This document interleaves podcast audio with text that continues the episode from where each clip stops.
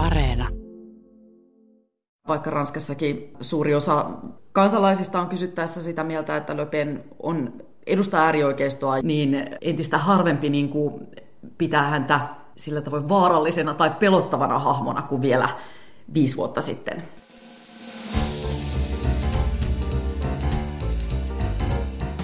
Mistä maailma puhuu, puhuu Ranskasta, joka päättää pian tulevaisuutensa suunnan. Onko edessä about samaa kuin tähänkin asti vai jotain aivan muuta, joka voisi ravistella koko Eurooppaa? Me puhutaan tietenkin Ranskan presidentinvaaleista, mutta yritetään silti olla liikaa puhumatta niistä vaaleista ja keskitytään enemmän nykyranskan sieluun. Millaiset asiat pitävät ranskalaisia öisin hereillä ja miten nämä huolet ja toiveet vaikuttavat siihen, ketä he äänestävät?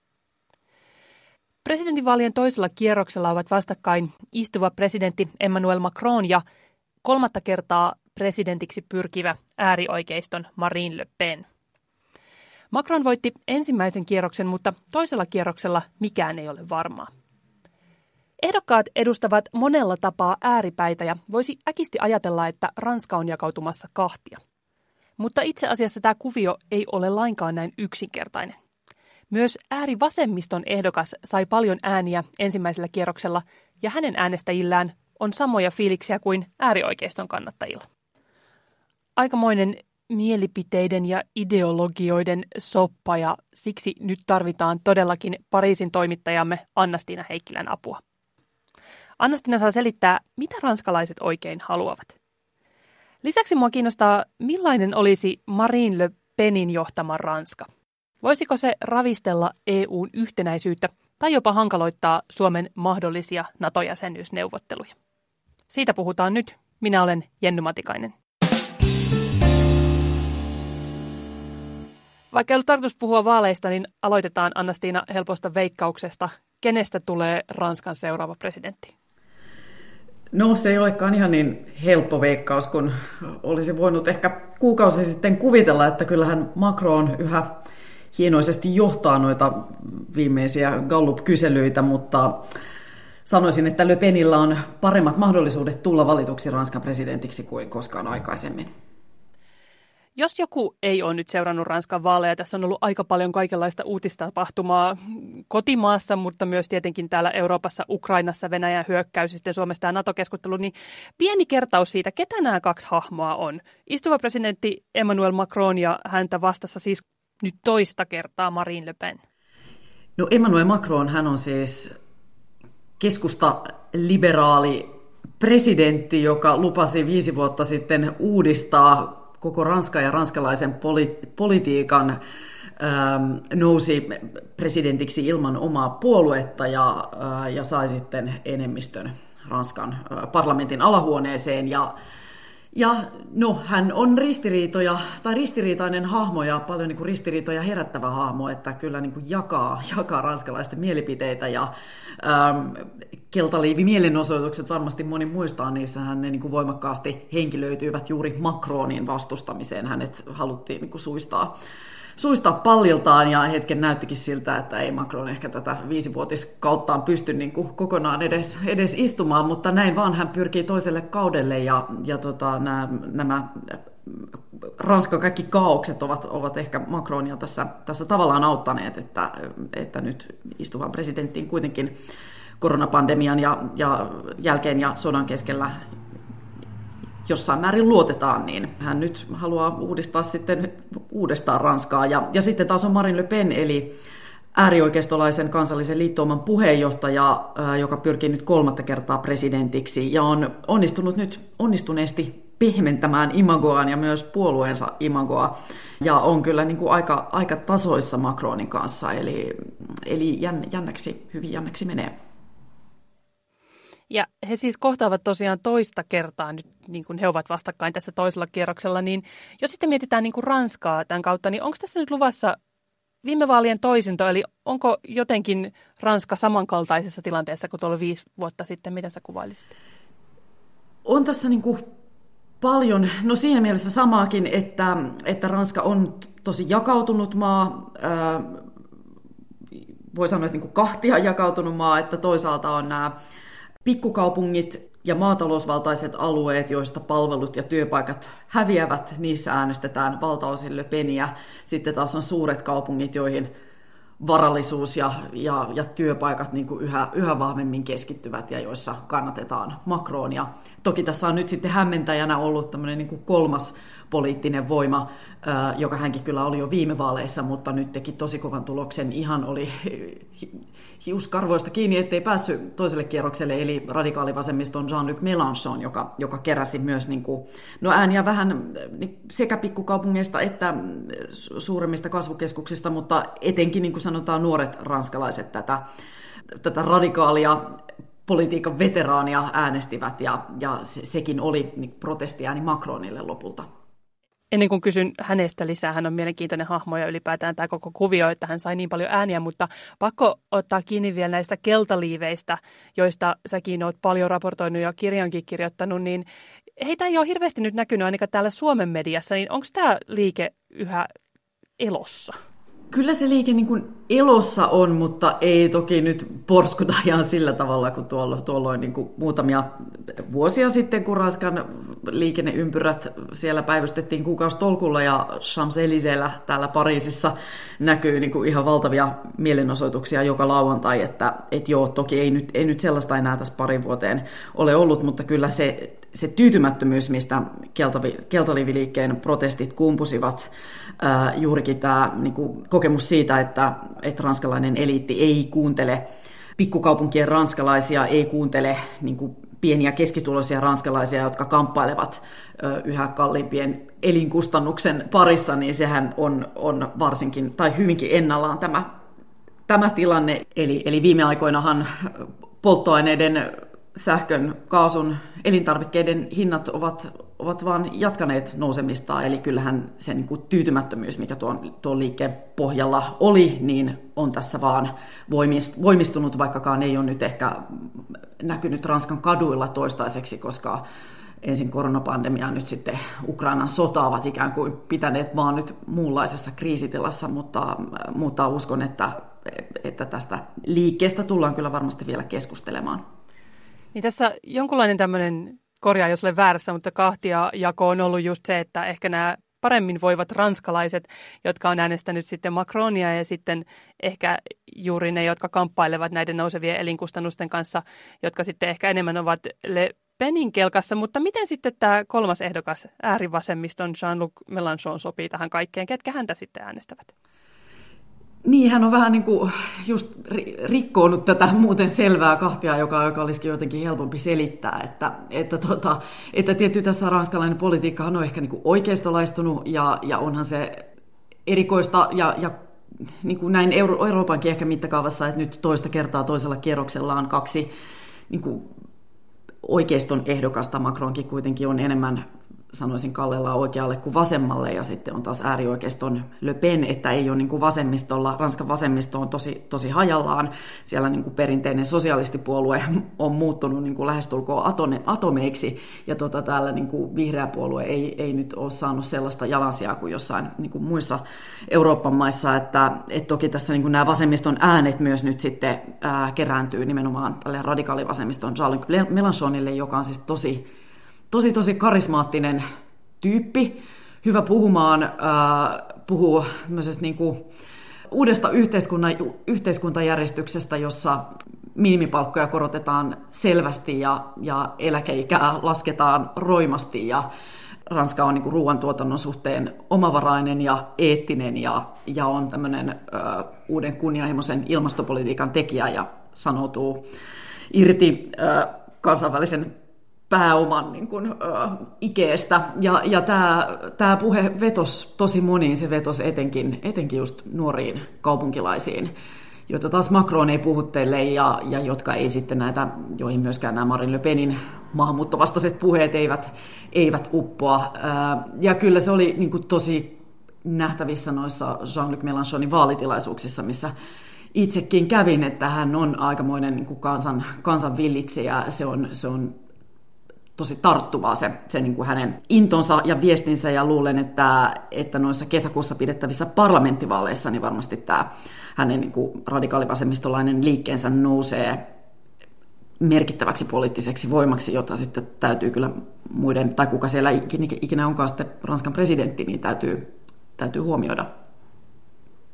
Tätä just jotenkin mietin, että mitä tälle isolle osalle äänestäjä nyt sitten tapahtuu toisella kierroksella. Ehkä heidän näkökulmasta on vastakkain kaksi pahaa, josta valita, että, että luuletko, että heistä iso osa tai joku osa menee niin kuin jommankumman nyt, nyt olevan ehdokkaan kelkkaa vai syntyykö tästä sitten jonkunlainen, niin kuin, ei nyt keltaliivit, mutta joku vastaava tällainen niin kuin pysyvä protestiosa Ranskaan? No se onkin kiinnostava, kiinnostava kysymys. Joo, kyllähän nyt, on niin tutkittu huolella, että mihin nämä lähes kahdeksan miljoonaa äänestäjää, jotka siis äänesti radikaalivasemmistoa ekalla kierroksella, niin mitä he tekevät nyt toisella kierroksella? Heillähän on paikka ratkaista vaalit. Niin tota, ja suuri osa heistä, kaksi kolmasosaa, aikoo jättää äänestämättä tai äänestää tyhjää. Öö, ja sitten loput pähkivät öö, Macronin ja Le Penin välillä. Öö, itse kun on tässä heitä, heitä jututtanut, niin ei siinä haluta niin kuin mitenkään nyt ehkä täysin niin kuin jotenkin protestimielellä vaan sanoutua irti, vaan nimenomaan kyllä siinä on vahva, vahva, vahva vaikuttamisen halu heillä, mutta niin kuin syvä pettymys siihen, että ei ole nyt jälleen ketään omaa ehdokasta, ja kyllä niin kuin just nuori mies mulle sanoi, että häntä ei voisi niin kuin vähempää kiinnostaa auttaa Macronia uudelle kaudelle, vaikka hän Le Peniä niin kuin pelkääkin ja, ja, ja vihaa, mutta että, mutta että hän ei että hän, hän sanoutuu nyt niin tästä hommasta irti ja sitten, ja sitten toivoo, että, että parlamenttivaaleissa pystyy sitten vaikuttamaan. Mutta no ei nyt varmaan ihan tällaista niin kuin keltaliiviliikkeen tyyppistä, tyyppistä kuitenkaan niin kuin protestiaaltoa nähdä, mutta kyllä mä luulen, että jos nyt Ranskan tulevaisuutta tässä äh, viiden vuoden janalla just miettii, niin tässä on niin kuin iso pinnan alla kupliva voima, joka, joka ty- kyllä tulee niin kuin nousemaan ja joka etsii nyt ehkä sitä suuntaa, että minne, minne niin kuin kanavoituu.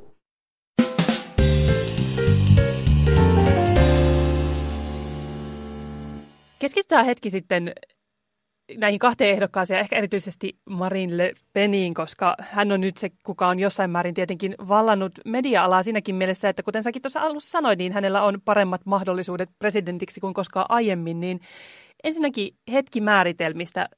Meilläkin kutsutaan jutuissa Le Peniä äärioikeistolaiseksi. Miksi häntä voi kutsua tällaisella määreellä? Le Penin puolueen juuret on ensinnäkin vahvasti äärioikealla ja Löpenin ohjelman ydin on yhä niin kuin vahvasti äärioikealla, vaikka hän on niin kuin retoriikkaansa kyllä tässä viime kuukausina ihan tietoisesti pehmentänyt, mutta kyllä tässä niin kuin hänen poliittisessa ohjelmassaan on, on paljon sellaisia piirteitä, jotka ikään kuin haastaa koko ranskalaisen valtiojärjestyksen. Hän myös niin kuin vahvasti vaikka nyt näitä, näitä asioita on vähän niin kuin yrittänyt tosiaan siirtää taka näissä viimeisimmissä niin kuin, puheissa, joissa nyt niin kuin just vasemmistoäänestäjiä kosiskellaan, niin kuitenkin ohjelman ytimen muodostaa se, että maahanmuuton hän haluaisi vähentää minimiin ja nimenomaan sellaisen maahanmuuton, joka jotenkin uhkaa ranskalaista identiteettiä, eli esimerkiksi vaikka tietyt tietyt uskonnot tietyistä maista tulevat ihmiset eivät sitten ranskalaiseen identiteettiin sovi, ja, ja tässä on paljon tämmöistä niin kuin äärioikeistolaisia piirteitä, mutta siinä Löpen on, on ollut tosi taitava, että hän on tätä niin kuin äärioikeistolaisuutta pystynyt häivyttämään tai pehmentämään, että, että vaikka, vaikka Ranskassakin ää, suuri osa kansalaisista on kysyttäessä sitä mieltä, että Löpen on edustaa äärioikeistoa ja lähes kaikki niin kuin politiikan tutkijat ja toimittajat hänet niin kuin näin Ranskassa luokittelee, niin ähm, entistä harvempi niin kuin pitää häntä sillä tavoin vaarallisena tai pelottavana hahmona kuin vielä viisi vuotta sitten tai kahdeksan vuotta sitten. Että, että nyt Le Pen on ollut tosi paljon vaikka naistenlehti julkisuudessa ja, ja hänen kuudesta kissastaan on tullut niin kuin suuria tällaisia tota, some, ää, somesuosikkeja ja, ja tota, hän on niin kuin avautunut henkilökohtaisesta elämästään ja, ja omista haasteistaan ja, ja niin kuin kyennyt tälleen ää, niin kuin pehmentämään sitä julkikuvaansa tosi, tosi paljon ja onnistuneesti. Ja eikö ole, mitä sä aiemmin vinkkasit, niin myös ikään kuin ollut tämmöinen naisvoimahahmo, mikä ehkä ei aina sovi siihen semmoiseen äkkiajatukseen, mitä me mietitään vaikka äärioikeistossa, tai ainakaan niin semmoista konservatiivisesta ajattelusta siitä, mitä on miesten ja naisten roolit. Joo, nimenomaan. Hän on tota, ähm, kovasti nyt korostanut sitä, että hän on naisena onnistunut pääsemään puolueensa puheenjohtajaksi ja nyt sitten kamppailee kolmatta kertaa ja tällä kertaa hyvinkin niin kuin tasaväkisesti pääsystä Ranskan niin kuin kovimpaan, kovimpaan pestiin, eli Ranskan presidentiksi. Ja, ja hän on siis on, on aidostikin tässä toki niin kuin lasikattoja murtanut, koska Ranskan politiikka on äärimmäisen miehistä ollut, etenkin kaikki niin kuin johtavat, johtavat asemat on, on miesten hallussa yhäkin. Ja, ja Le Pen tätäkin korttia hyödyntää. Hän hirveästi puhuu siitä, kuinka hän on naisena niin kuin murtautunut tuonne vallankammareihin ja puhuu siitä, että kuinka nimenomaan häntä yritetään, tai media hänestä kirjoittelee ää, epäreilun ää, ilkeästi ja, ja vihjaa ikään kuin, että tämä liittyisi, liittyisi sitten sukupuoleen. Ja, tota, ja hänen kannattajansa, hänellä on paljon siis naiskannattajia, jotka ää, kyllä arvostaa just sitä, että Le Pen naisena pärjää miesten maailmassa, ja tässä on monta niin kuin kiinnostavaa paradoksia, koska toisaalta, toisaalta sitten hänen politiikassaan ei mitenkään tasa-arvokysymykset korostu, toisin kuin sitten vaikka Macronilla, joka on pyrkinyt sukupuolten tasa-arvoa ää, edistämään. No siitä voi olla monta mieltä, että miten se on onnistunut, mutta se on ollut hänellä ja on yhä niin kuin ohjelmassa, ohjelmassa siinä ihan ää, hyvinkin, hyvinkin vahvasti mukana, ja, ja Le Pen taas niin kuin hänen arvonsa ovat paljon niin kuin perinteisemmät. Tässä käy taas se ilmi, että monta mieltä voi olla nykypolitiikasta, mutta loogista se ei ainakaan ole oikein missään puolueessa. Mutta Le Penistä vielä sen verran, hänen Venäjä-yhteyksistään on puhuttu myös paljon. Hänellähän on ollut ihan todistettuja kytköksiä sinne ja hän on ollut Putinin, voisiko sanoa jopa ystävä. Näin voi sanoa. Le Pen on, on puhunut Putinista takavuosina tosi lämpimästi. Hän on saanut Venäjältä niin kuin miljoonia vaalirahaa ja, ja kytkökset, siis taloudelliset kytköksetkin sinne, sinne ovat selvät. Nyt sitten tietty tämä kaikki asettu hyvin kummalliseen valoon, kun Venäjä hyökkäsi Ukrainaan ja toki hyökkäys Ranskassakin ää, niin kuin herätti ja herättää yhä kauhistusta. Ja mäkin ajattelin hetken, että no tähänhän nyt tämä, tämä koko Le Penin kampanja ihan taatusti kaatui, koska tämä näytti hänen kannaltaan niin kauhean kiusalliselta, kun oli jo ehditty painaa esimerkiksi sellaisia vaaliesitteitä, jossa Le Pen niin kuin esiintyy Putinin rinnalla ja ne sitten äkkiä, äkkiä niin kuin vedettiin vedettiin takaisin nämä esitteet ja laitettiin silppuriin, mutta tota, ei tämä sitten kosahtanut kuitenkaan tämä Löpenin kampanja näihin Putin ja Venäjä-yhteyksiin, vaan hän on tosi taitavasti ne pystynyt selittämään ja väistämään ja keskittynyt ihan, ihan muihin aiheisiin. Nyt ensinnäkin kampanjassaan puhumaan niin kuin pieni- ja keskitulosten ostovoimasta ja sitten toisaalta tuomitsi tämän Venäjän hyökkäyksen tämänkertaisen hyökkäyksen tosi nopeasti ja myös, myös niin kuin puhu sen puolesta, että Ukrainasta otetaan pakolaisia niin kuin Ranskaan ja, ja tässä sai niin kuin empatiapisteitä jossain määrin. Mutta joo, kyllähän eihän sinänsä tämä Venäjän myönteisyys ole, ole Löpenin kohdalla mihinkään tässä kyllä kadonnut.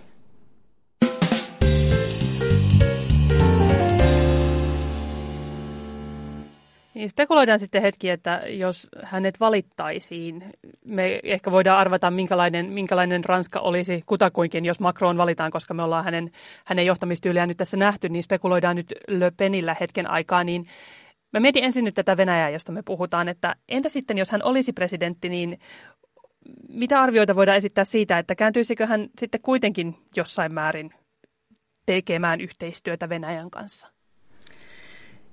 Niin, Le Pen on sanonut äh, haastatteluissa, että, että tämän sodan jälkeen Putinista voisi hyvin taas tulla Ranskan liittolainen ja, ja, tota, ja hän on vastustanut niin kuin sellaisia Venäjän vastaisia pakotteita, joista olisi äh, suoraa haittaa äh, ranskalaisille. Ja, tota, äh, ja kyllähän hän siis varmasti moniin pakotteisiin suhtautuisi Macronia penseämmin.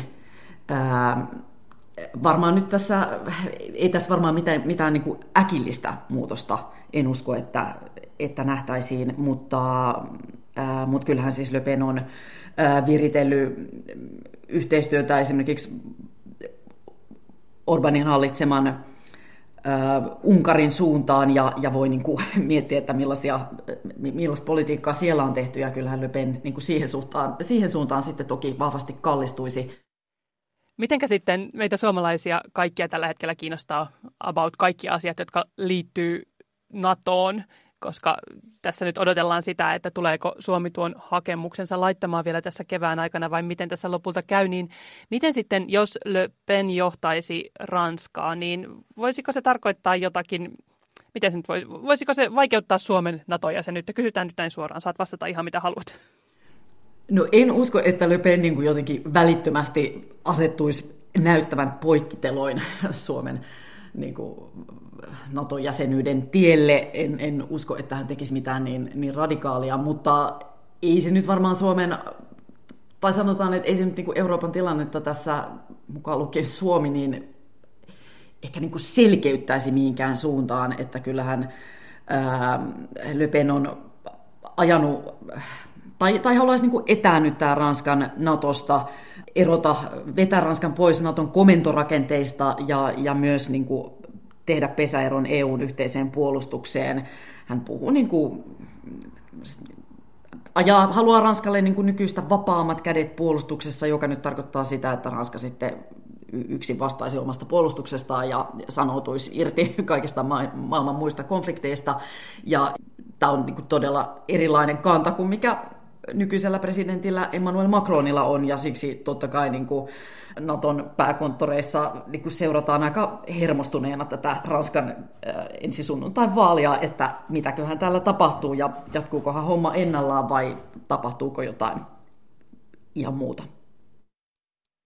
Entä sitten se EU? Olisiko Ranska eroamassa EUsta Le Penin johdolla vai mikä hänen suhtautumisensa tällä hetkellä siihen on? Le Pen ei ole enää ajanut kuten aiemmissa vaaleissa, niin, niin suoranaista niin kuin Ranskan EU-eroa eli Brexittiä äh, lähinnä siksi, että niin kuin ranskalaiset eivät sitä kannata. Heitä suoraan sanoen pelottaa ajatus siitä, että, että yhtäkkiä pitäisi EU-sta erota, koska ranskalaiset ovat EU-hun ihan tyytyväisiä. Mutta äh, Le Pen kyllä niin kuin, ottaisi EU-hunkin etäisyyttä äh, ja, ja asettaisi tässä niin kuin, kansallisen lainsäädännön etusijalle – mikä sitten käytännössä tarkoittaisi, että, että kyllähän se myllerys Euroopassa olisi, arvelisin, että vähintään samankaltainen kuin mitä Brexitin yhteydessä tapahtui, että kun koko EU on kuitenkin nojannut siihen, että siinä on niin kuin vahva Ranska ja Saksan välinen yhteistyö ja että siinä esimerkiksi Ranska on jonkinlainen niin kuin keskeinen moottori ollut tässä niin kuin eurooppalaisessa yhteistyössä, varsinkin nyt kun Ranska on sitten ainoa niin kuin ydinasevalta esimerkiksi EU-ssa, niin siinä jos yhtäkkiä Ranska rupeisi vaan niin kuin änkyröimään kaikkea vastaan, vaikka ei, ei sitten niin kuin EU-sta eroisikaan, niin kyllähän se halvaannuttaisi päätöksentekoa. Se tuossa mainitsit just sen, että mitä niin kuin ranskalaiset haluaa ja että Le Pen on joutunut myös tätä EU-suhdettaan miettimään uudelleen sen takia. Ja kuten alussakin lupailin, että puhuttaisiin niistä ranskalaisten ajatuksista, niin mä jotenkin sitä vielä miettimään, että kun totta kai tämä Venäjän hyökkäys Ukrainaan, se tuntuu meillä Suomessa tosi tai me ajatellaan sitä paljon liittyen historiaan ja meidän maantieteellisen sijaintiin ja kaikenlaisiin siihen varmasti myös, että me emme ole NATO-jäseniä, niin mikä on niin kuin ranskalaisten suhtautuminen Euroopan tämänhetkisen tilanteeseen ja jakautuuko se niin kuin näiden äänestäjäryhmien välillä, että toiset on just tätä mieltä ja toiset on just tota mieltä, vai miten sä sitä avaisit? No joo, toi on laaja ja hyvä, hyvä kysymys. Kyllä mä luulen, että siinä tietysti siis Macronin äänestäjät vahvasti niin kuin kannattaa tätä niin kuin Ranskan nykyistä roolia tässä tämmöisenä välittäjänä, jonkinlaisena niin kuin johtajana. Siellähän Macron on niin kuin jatkanut tätä, tai pitänyt yllä diplomatiaa Putiniin ja toisaalta Ukrainan johtoon ja ylipäätään pitänyt tätä niin kuin Ukrainan sotaa tosi vahvasti esillä, niin ensinnäkin Macronin äänestäjille ulkopolitiikka on, on niin kuin tärkeä, varmaan yksi tärkeä syy häntä äänestää, ja näin hänen äänestäjänsä ovat mulle tuolla turuilla ja toreilla myös sanoneet, ja sitten taas ja kyllä se tärkeä asia on, on kyllä niin kuin myös Le Penin ja Melanchonin äänestäjille, mutta ehkä he kuitenkin sitä ajattelevat, että, että Ranskan pitäisi tässä olla liikaa puuttumatta tai, tai jotenkin ähm, olla ottamatta... Niin, ei ryhtyä tämmöiseksi uudeksi Yhdysvalloiksi tai Yhdysvalloiksi Euroopassa. Kyllä, mihin suuntaan Macron on välillä tuntunut olevan kallellaan. Ja kyllähän ne asiat, joiden perusteella täällä sitten ihan se lopullinen äänestyspäätös tehdään, niin on sitten niitä omaan kukkaroon ja jotenkin siihen omaan arkeen liittyviä, mihin kuitenkaan niin Ukraina Ranskassa ei liity, koska täällä on, on niin maantieteellisesti eri tilanne kuin Suomessa, ja täällä nyt kuulutaan siihen NATOon ja, ja täällä on omat ydinaseet ja ydinvoimalat, että Ranska, Ranskassa ehkä ei, ei ole siis sellaista akuuttia huolta niin kuin sitten taas Suomessa, että, että, että on niin kuin ikään kuin varaa katsella vähän niin kuin semmoisen turvallisen etäisyyden päästä tuota Ukrainan tilannetta ja keskittyä sitten pohtimaan niin kuin omien varojen riittämistä niin kuin seuraavan kuun sähkölaskuun. Tosi kiinnostava nimenomaan se, että, toi aina, että miten niin kuin eri maista Euroopassa asiat näyttää jotenkin niin erilaiselta. Tätäkin jo vähän tuossa sivuttiin, mutta loppuun tämmöinen ajatus siitä, että kuka tahansa nyt presidentiksi valitaan, niin, niin Ranska on jakautunut. Onko se jakautunut sitten kahteen osaan vai kolmeen osaan vai vielä useampiin osiin, niin tavallaan se, että minkälaisen maan sitten se presidentti saa johdettavaksi ja uskot sä, että, että onko Ranska matkalla tämmöiseen niin kuin Yhdysvaltain kaltaiseen tilaan, jossa presidentti on vain puolen kansan presidentti? Niin, kyllä siinä niin kuin riskejä on olemassa, että, että seuraava presidentti jotenkin heikolla mandaatilla lähtee johtamaan Ranskaa ja se olisi niin kuin huono tilanne Euroopalle ja Ranskalle. Että tota, kyllähän siinä nyt kuka ikinä tämä seuraava mies tai nainen Ranskan johdossa on, niin kyllä hänen täytyy niin kuin pystyä yhdistämään Ranskaa, joka, joka on siis, siis voimakkaasti jakautunut ainakin kahteen. Ja täällä on niin kuin jotenkin käymistilassa tämä koko niin kuin poliittinen järjestelmä tuntuu muutenkin, että just viime viisi vuotta sitten niin kuin hajostaa pitkään Ranskaa hallinnut niin kuin oikeiston, maltillisen oikeiston sosialistien blokki, ja se ei ole siitä, siitä jotenkin jaloilleen päässyt, ja, ja nyt sitten on, on näitä voimia niin kuin poliittisen kentän moni, moni, molemmilta äärilaidoilta ja sitten taas Macron, jolloin tämä oma puolueensa, mutta joka nojaa tosi vahvasti Macroniin, että, että saa nähdä, mikä sekin, senkin niin kuin, ä, tulevaisuus on, on sitten, kun Macron jossain vaiheessa sivuun joutuu siirtymään. Et on kyllä tosi kiinnostavaa nähdä, että mihin, mihin suuntaan Ranska tässä siirtyy. Onko se joku tämmöinen Yhdysvaltain suurta vai, vai sitten palataanko johonkin vanhaan tämmöiseen niin kuin murrosvaiheen jälkeen. Kyllä mä luulen, että tällaisia jotenkin niin kuin demokratian pelisääntöjä pitää, pitää niin kuin uudestaan ihan vakavasti täällä miettiä, koska se on selvää, että on ihan tosi paljon ranskalaisia äänestäjiä, jotka kokee, että, että, he että heitä ei kuulla ja heillä ei ole jotenkin äänestämis, äänestämällä mahdollisuutta riittävästi niin kuin maan suuntaan ja arkeensa vaikuttaa. Sä inspiroit vielä nyt yhden kysymyksen. Olisiko sitten kummallakaan näistä ehdokkaista Emmanuel Macronilla tai Marine Le Penillä niin mahdollisuutta tai haluja ikään kuin siihen sillan rakentamiseen vai olisivatko he sitten niin onnellisia siitä, että minä voitin ja nyt jatketaan minun linjallani? Niin, kyllä mä luulen, että molemmilla, siis kyllähän, no Le Pen on niin Äh, niin radikaali hahmo, että tietty hänelle tämä yhdistäminen tulisi varmasti olemaan hyvinkin vaikeaa. Macron on hyvin niin kuin suuria ristiriitoja herättävä hahmo ja ristiriitainen hahmo, että ei se hänellekään helppoa, mutta tietenkin mä luulen, että hän, hän tiedostaa kyllä sen, että tässä on nyt tosi paljon pelissä ja että hän, äh, hänellä on ollut tämä liikanimi rikkaiden presidentti, että, että hän pyrkisi tässä niin kuin, koko kansaa laajemmin puhuttelemaan ja myös niin kuin jalkautumaan täältä niin kuin Pariisista tonne, tonne Ranskan maakuntiin ja pikkupaikkakunnille ja, ja oikeasti niin kuin kuuntelemaan sitä, että mitä ihmisillä on siellä niin kuin huolena ja mielessä. Ähm, muuten pystyisikö Macronkaan niin kuin tässä riittävästi uudistumaan, niin en osaa sanoa, mutta kyllä mä uskon, että hän sitä yrittäisi.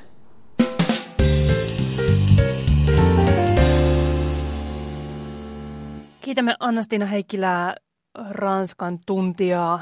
Ja vaalithan on siis, jos kuuntelet tätä heti julkaisuaikaan, niin vaalit ovat nyt sunnuntaina 24. päivä toukokuuta.